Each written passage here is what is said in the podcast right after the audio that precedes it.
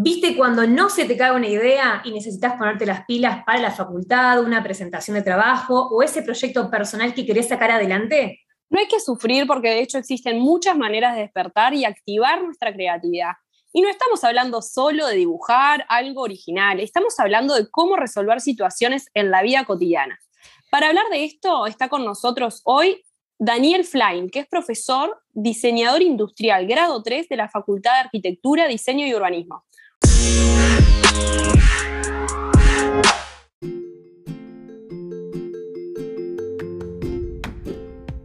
Buscas cambiar la pisada y nosotras te conectamos con grandes motivadores para que puedas lograrlo y conquistar tu mundo. Está bien si te tiraste las cartas, te psicoanalizaste, arrancaste yoga, una dieta o si te fuiste de viaje a algún lugar para encontrarte con vos mismo. Habla de que estás buscando ese cambio. Pero te proponemos que dejes de improvisar y te sumerjas en un mundo de nuevas ideas, de la mano de los mejores, en medio de una charla entre amigas. Anota, aplica y cambia la pisada con nosotras.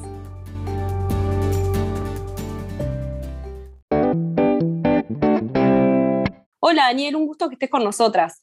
Hola, ¿cómo están? Un gusto. ¿Qué tal? ¿Por qué consideras que es importante la creatividad en nuestras vidas?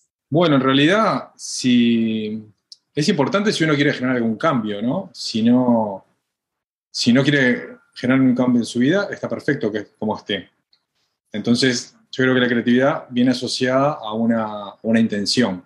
Y en ese sentido, eh, entiendo que es una, una, buena herramienta, más, más que nada una buena disciplina o filosofía, capaz que es muy ambicioso llamarlo así, pero es como actitud sería la, palabra correcta. Intención te, te, referís como un poco a, querer cambiar, superarse, digamos, en ese sentido, ¿no? Claro, en, en, el sentido de reinventarse, de cambiar algún, algún patrón o revisar algo de los resultados, ¿no? Yo creo que hay una, hay una suerte de, como de criterio interesante en la vida que es ver si uno está lejos de donde quiere estar. Que a veces no nos damos cuenta de eso, ¿no? Quedamos como eh, entreverados en ciertos patrones, ciertas cosas que, dogmáticas de lo que hay que hacer, y uno no llega a tener como una certeza de qué es lo que quiere hacer. Entonces, en, ese, en lo laboral y en, su vida cotidiana, ¿no? Entonces, en ese sentido, puede ser una herramienta de, mucha ayuda. Hay gente que nace más creativa directamente, tiene como esa impronta de que va buscando de qué manera esto puede quedar mejor y, le caen como las ideas a las que hacemos referencia que a nosotras a veces nos cuesta que lleguen, así como nos cuesta iluminarnos. Yo, no soy, vale claro que yo soy diseñador, no soy científico, ¿no? Entonces, pero hay, hay mucha bibliografía y, ahí se está como actualizando permanentemente en eso de si uno nace o se hace creativo, creativa. Y, a mí lo que, me, lo que me pasa es que hay gente que tiene como, como una disposición, diría yo. La buena noticia es que todas y todos podemos ser creativos. Es, como, una, gimnasia, como, una actividad deportiva, como una actividad cultural. Uno, si se lo propone, logra cosas. Entonces, esto de, que hay gente, sí hay gente que, si uno lo constata, ¿no? de que hay gente que tiene más más disposición o que tiene ya naturalizado ciertas conductas. Y eso es, ganancia. Ahora está mm, también muy, muy sobre la mesa el tema de la epigenética, ¿no? lo que uno trae y cómo eso dialoga con, con, con lo contextual, donde uno se ha formado. Y es, sin duda, eso es una, una, un factor determinante. Mm. ¿Y puede que se pierda la creatividad con los años o también un poco con la rutina a veces? Sí, sí el, es, igual que, igual que, un deporte. Yo trato de, pongo siempre el ejemplo del deporte. Uno puede, le queda, le queda como una base, pero si uno deja de practicarlo o entrenar, va a ir como menguando, ¿no? Es, es, tal cual así, es como una actitud. Y, y, a veces lo que pasa es que uno tiene como esa zona de confort, ¿no? A todas y todos nos pasa que tenés, encontrás como ciertos es como los caminitos del ganado, de las ovejas en el campo, que ellas van a ir siempre por ese lugar. Entonces, ¿para qué van a ir por otro lado? Ahí esa imagen es muy triste, pero es cierta. Esta se pasa, además también que duele. Sí. Bueno, a mí me pasa en el trabajo, hacemos esto de determinada manera y a veces como que es difícil pensar en cubrir esa cosa de otra manera, porque siempre lo hicimos así y así rindió y así estuvo bien. Y es un poco también, en mi caso me obliga eh, en, determinados momentos del año donde es reiterado lo que hay que cubrir, a darle esa, esa vueltita. Eh, es complicado el caminito este del ganado. ¿Cómo salimos salir, de ahí? Salir del trillo es, complicado y capaz que ahí es interesante hablar un poco de, de un término que acuña Edward de Bono, que es el pensamiento lateral. Y, y claro, nosotros eh, fuimos formados por, un, por una educación que se basa en el pensamiento, el pensamiento lineal, ¿no? O el pensamiento lógico, donde la idea es llegar a la mejor, eh, a, la, mejor respuesta posible correcta. Y por lo general es una, o la sociedad valida una, una respuesta, ¿no? O sea, el, viejo ejemplo es 2 más 2 es 4, una vez que aprendes eso, ya no hay alternativa. Y 2 más 2 puede ser igual a 1 más 1 más 1 más 1. ¿no? Como, como, esto es un poco tonto, pero como para ilustrarlo. Y de Bono con esto, Eduardo Bono con este asunto del pensamiento lateral, justamente lo que hace es invitar a, a, pensar desde otro lado, ¿no? Ahora está muy de moda decir pensar fuera de la caja, pero lo que invita y da son formas de aplicar ese pensamiento lateral, de lograr en llegar, salir de ese trillo, ahora que estamos con la, metáfora esta del, trillo del, ganado, salir, salir de ese trillo e inventarse otros. Y cuando uno sale de ese trillo, cambia el paisaje, cambia el entorno. Y si seguimos en la metáfora, seguramente entremos en algún bosquecito, o en alguna laguna, o en algo que no estaba previsto, y ahí hay oportunidades. Capaz que va un poco de la mano con lo que tú decías al principio, de, darse cuenta si estamos donde queremos estar y si estamos lejos de donde queremos estar, ¿no? Porque me parece que eso de como de juzgar las cosas para ver si por qué lo estamos haciendo así, o sea, la pregunta del por qué, que dejamos hacer, o sea, la, hacen los niños chiquitos, ¿por qué, por qué, por qué? Y después, cuando sos al lado adulta, ya no, no, te, no te planteas capaz las cosas. Empezás como a estar aburrido, insatisfecho, lo que sea, y no te estás planteando un porqué de las cosas. Capaz que va un poco por ese lado, ¿no? bueno, justo me das el pie, parece que estuviera guionado esto. Porque les quería de, No está guionado, queremos que lo sepan los oyentes, no está guionado esto. Sí, porque hay una, una frase de Jorge Wassenberg que él habla justamente de esto, de las preguntas y las respuestas, y sería genial volver a, a, a esa infancia donde preguntábamos tanto, porque ahí aparece, ¿no? Capaz que ahora, claro, nos dan un golpe para que nos callemos, pero pero retomar un poquito el, el, preguntar, es el por qué, es genial porque te puede llevar a otros lados. Y, Jorge Wassenberg dice, cambiar de respuestas es evolución. Cambiar de preguntas es revolución. Y yo cuando vi eso, dijo, mirá, qué, condensación de, de, de, información que tiene esa frase, ¿no? O sea, el, cambiarse las preguntas era el asunto, no las respuestas las respuestas está todo bien cambiarlas, ¿no? Permitirse llegar a otra respuesta. Hacerse preguntas es genial. Bueno, eso está muy ligado, ¿viste? Eh, el tema de ser revolucionario. Una de las mm. cosas que hablábamos con Lore hoy es el tema de las críticas que acarrea, ¿no? Porque están, hay una frase que dice que están los que critican y están los que crean. Y hoy en día el criticar se hace muy fácil porque uno en las redes, por ejemplo, contás con el anonimato de decir lo que querés sin considerar para nada a la otra persona que está atrás recibiendo esa crítica. Entonces, ¿cuál es la postura que hay que tomar cuando uno quiere crear, emprender o, no, simplemente mostrar algo, un, lado distinto este, y recibir a su vez tanta crítica de todos lados, como dice? Bueno, eso es otra vez, ¿no? Como aguantar la actitud que vas a tener. Eh, históricamente, el quienes traen algo, una propuesta creativa, innovadora, después me gustaría hablar capaz que de un poquito de creatividad e innovación.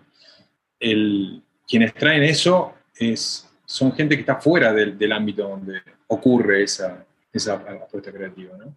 Por lo general son extranjeros, extranjeras, o gente de otro palo que viene a, un ámbito distinto y con una mirada fresca, capaz que ingenua, dice esto y ahí hay, un, aporte creativo seguro que si uno, si uno quiere andar por ese camino, va a recibir críticas y, creo que es parte natural de la existencia humana.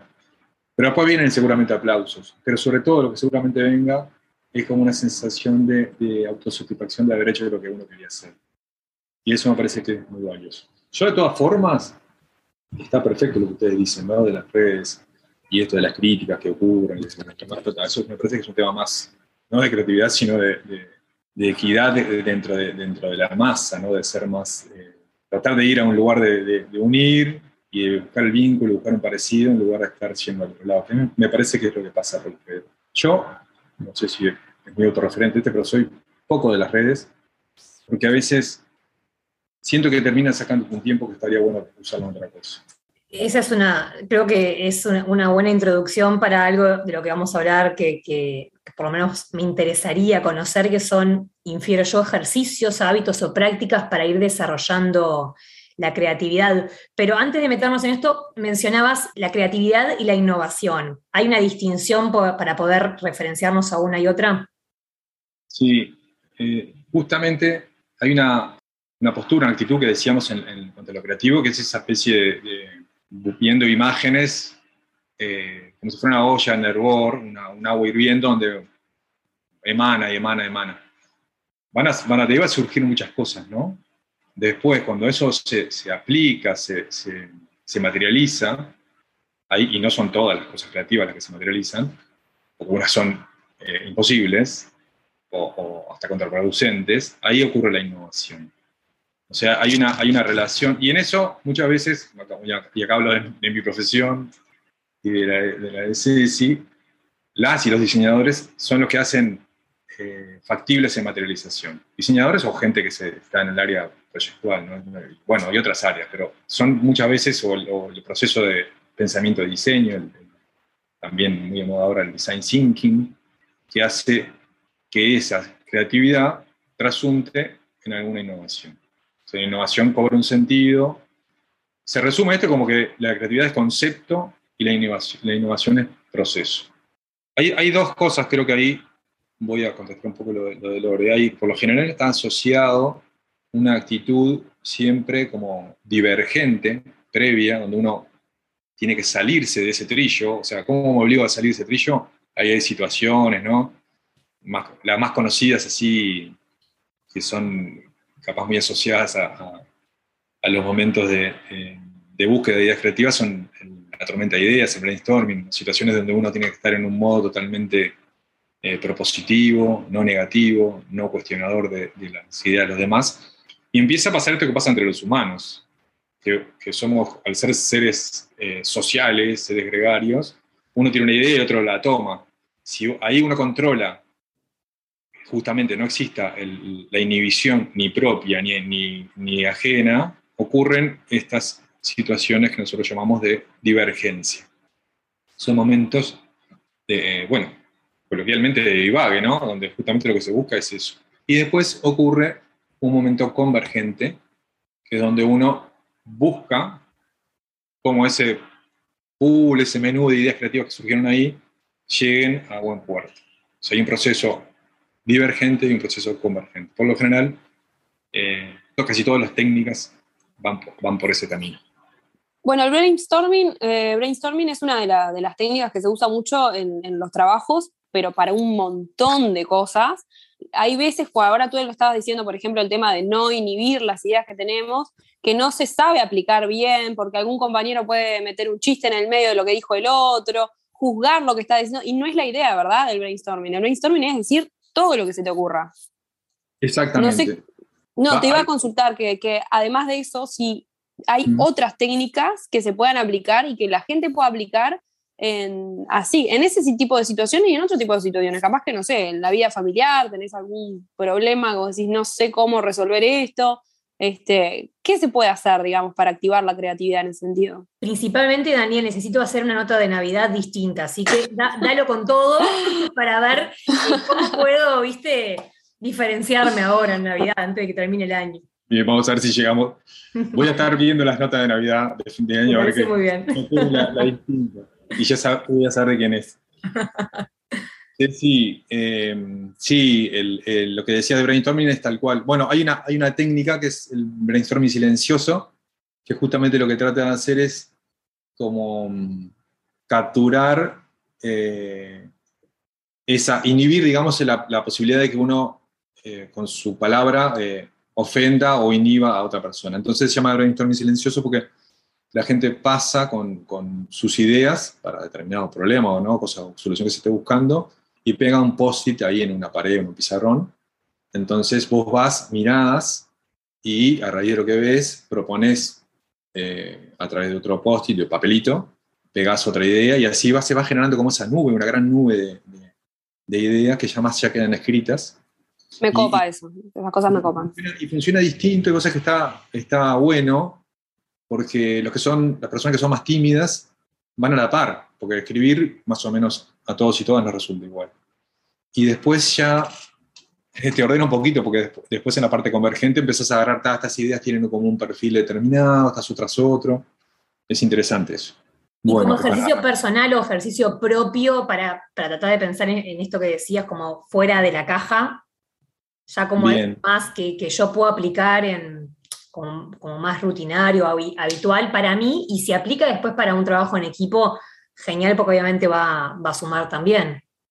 Perfecto. Ahí hay, técnicas, bueno, hay una cosa que está buena de la creatividad que es eh, no utilizar el trabajo en equipo, ¿no? Es siempre, siempre, y si, es eh, interdisciplinario, mucho mejor. Las cosas, nosotros hemos eh, hecho a través de facultad y, demás muchos talleres sobre el tema de creatividad y, y design thinking y esto, y cuando los grupos son más heterogéneos, los resultados son mejores. Y eso deja en evidencia, volvemos al, volvemos al, trillo del ganado, que cuando son distintas las personas, los trillos son, son diferentes. Entonces, al acercarse o, tratar de mediar en, cuál va a ser el camino, hay una negociación que es muy enriquecedora. hay otra técnica que es el, mapa mental, el mind mapping, que se trata de, empezar a escribir palabras asociadas al, comienzo a, una problemática o tal, sería nota de Navidad, por ejemplo, en el caso de Lore. Perfecto. Empezar a ver, pones cuatro o cinco palabras que tienen un, anclaje directo con eso, ¿no? Eh, fiesta, festejo, Papá Noel, lo que sea. Y de ahí empezás a hacer asociación libre de, las, de esas cuatro palabras. Y, y ahí surge una suerte, de, por eso se llama mapa. Eso se puede hacer solo, se puede hacer en equipo, se puede hacer digital, hay herramientas digitales para hacerlo con gente de cualquier lado del mundo y, genera como un mapa donde empiezan a aparecer cosas interesantes, ¿no? como, como, como, todo mapa, empiezan a encontrarse islitas o, o, puntas que son interesantes. Compa, eso lo vamos a tener que hacer. Yo te ayudo con lo de Navidad, pues ya, ya está. me encantó, vamos a probar. Nos vamos a quedar en la parte de comida, budín. Ya veo que no vamos a ir turrón. Esa parte. turrón. Y, creo que nos vamos a estancar, me parece, en esa zona, ¿no? De comestible. Pueden hacer, pueden hacer la nota al revés. De hecho, que sé, hay una. Bueno, ahora hablamos de, otra, de otra técnica, pero nosotros eh, ahí heredamos, me quedé colgado con, lo de la Navidad. Estamos ingiriendo millones de calorías, como si estuviéramos eh, bajo sí, Impresionante. Pero es como que eso se hace tradición también. O sea, acá en Uruguay es tipo, y, te digo, mira, yo que soy del interior, que mm. es tipo, ponerle, no sé, Navidad se come cordero y Año Nuevo se come lechón, pero ¿por qué vamos a comer eso? Que no puedo ni respirar con 40 grados de calor. O sea, Exactamente. No tiene sentido. Ahí podría ser una, buena actitud innovadora eh, ver cómo es la, Navidad del Sur, cómo sería una Navidad eh, con 30, 40 grados, ¿no? Entonces ahí cambia. Bueno, pero mismo la, decoración, o sea, en la decoración, por ejemplo, yo ahora, viste, que tengo un nene chico y empezó con que quiere hacer manualidades y no sé qué, y también me encanta, aparte y todo. Y pongo, me pongo a mirar en Pinterest, en lugares así para ver decoraciones. Y claro, o sea, no aplican, o sea, para, lo que es el sur, para lo que es Uruguay, las cosas de Navidad. O sea, no, no tiene mucho sentido para mí decorar toda mi casa con pinos y no. Nieve. nieve, nieve y pinos. No siquiera nieve. Bueno, ahí, ahí se me ocurre en el tema de, la flora, pues ya podemos cambiar el pino por el ceibo, que es autóctono. Y que ceibo, está espectacular ahora, además. Están floreciendo, impresionante está lindo para ese momento y ya tiene sus chirimbolos rojos. Es una, hacemos una Navidad sureña, digamos. Está bueno. ¿Y cuál es la otra técnica que, tenías en mente para mencionarnos? No, hay, otras técnicas que lo que hacen, lo que hacen es justamente hacer eh, desmenuzar cuáles son los componentes de, un servicio, de un producto, así, ¿no? Como ver cuáles son las partes que hacen a, algo. Insisto, puede ser un objeto, puede ser un, servicio. Y ahí se empiezan a aplicar, esa técnica, se llama Scamper, con S, es una sigla del inglés, obviamente, y lo que hace es, cada sigla es una acción. Va a ser sustituir, combinar, modificar, eliminar, reordenar. Ahí creo que pasé por todas las, letras, el scamper. Y, se basa en que vos tengas ese análisis de cuáles son las partes de algo, ¿no? Entonces, en servicios, por ejemplo, eh, no puedo hacer propaganda, pero las casas de comida rápida, de fast food, lo que han hecho Después les pedimos que nos paguen y listo.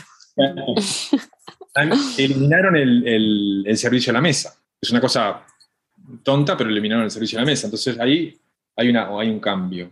Yo siempre cuento esto, de que cuando en alguna oportunidad he tenido, que ir a esos lugares, había una cosa, la única cosa que me gustaba era que lo que estabas comiendo ya era tuyo, ya lo habías pagado. Y, después me di cuenta de que, los tipos habían hecho, ¿no? Se eliminaron algo, abarataron, vos sos el que tenés que hacer la cola, pedís eso, hasta te pone contento aparentemente.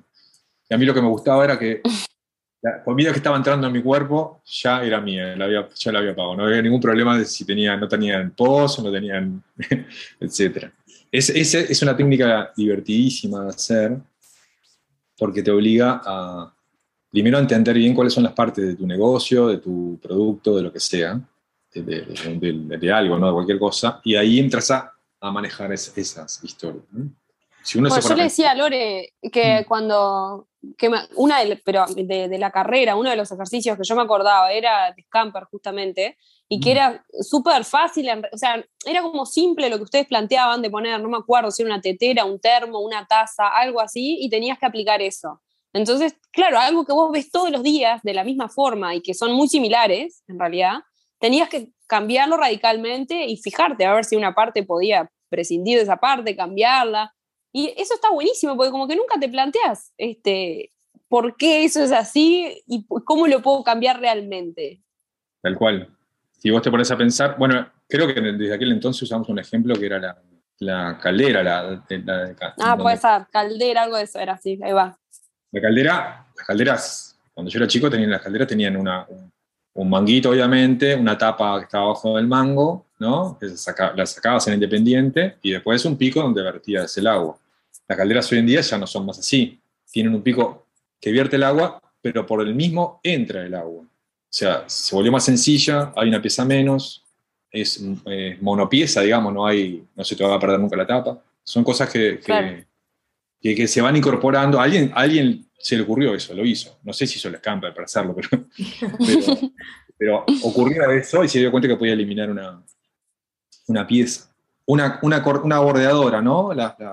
Las, bordeadoras son objetos que si uno se pone a pensar son cortadoras de pasto que lo que hicieron fue el motor llevarlo para arriba, vos lo tenés en, la altura de, tu, tronco, de tus hombros, o por ahí más o menos, y abajo queda la, la, la tanza que corta, o sea, que se, cambió de lugar, se, se, trasladó, y eso permite una movilidad mucho más eh, ágil, para poner un ejemplo también de, de producto. Está bien.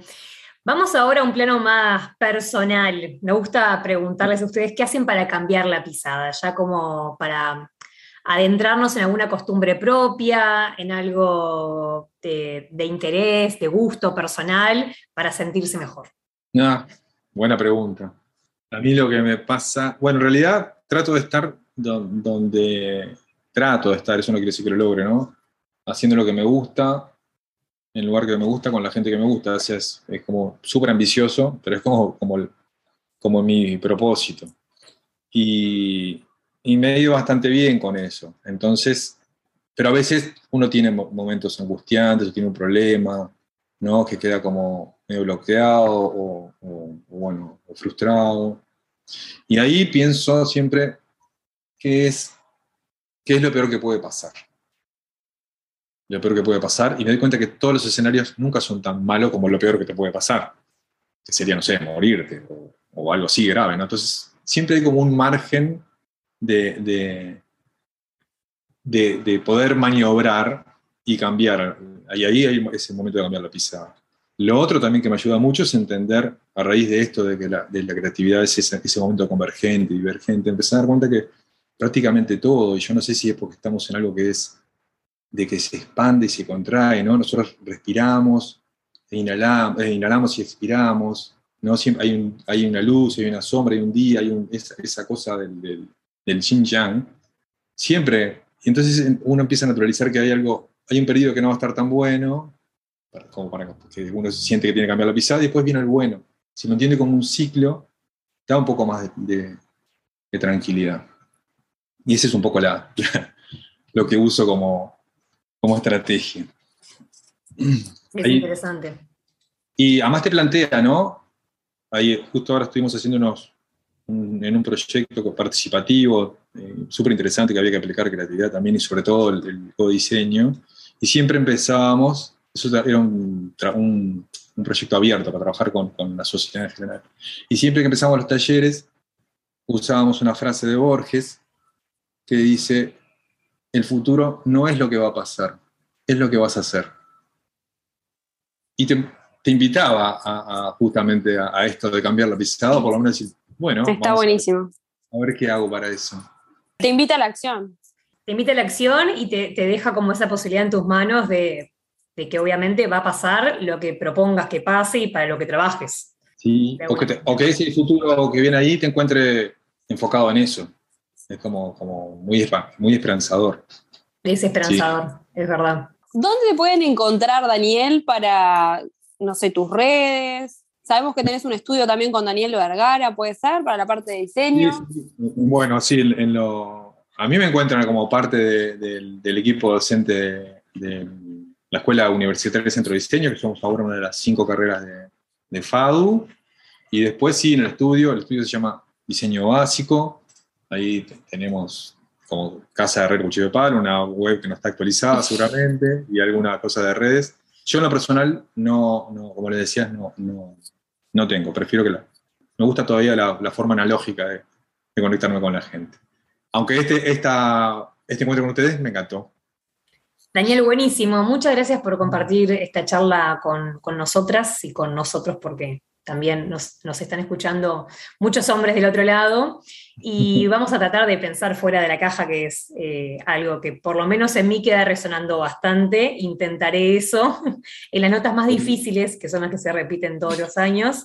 Así Yo te ayudo, compi, me encantó. Este brainstorming y con las demás técnicas para tratar de, de, buscar nuevas opciones para contar historias que en algún punto se, se reiteran. Buenísimo, voy a estar atento de las notas a ver qué sale. Muchas gracias. Bueno, gracias bueno, por todo, Daniel. Gracias a ustedes. Chao, chao. Chao, chao. Si te gustó este episodio, compartilo, así podemos llegar a más personas. Es muy importante que pongas seguir en Spotify y también en nuestra cuenta de Instagram, arroba cambia la pisada.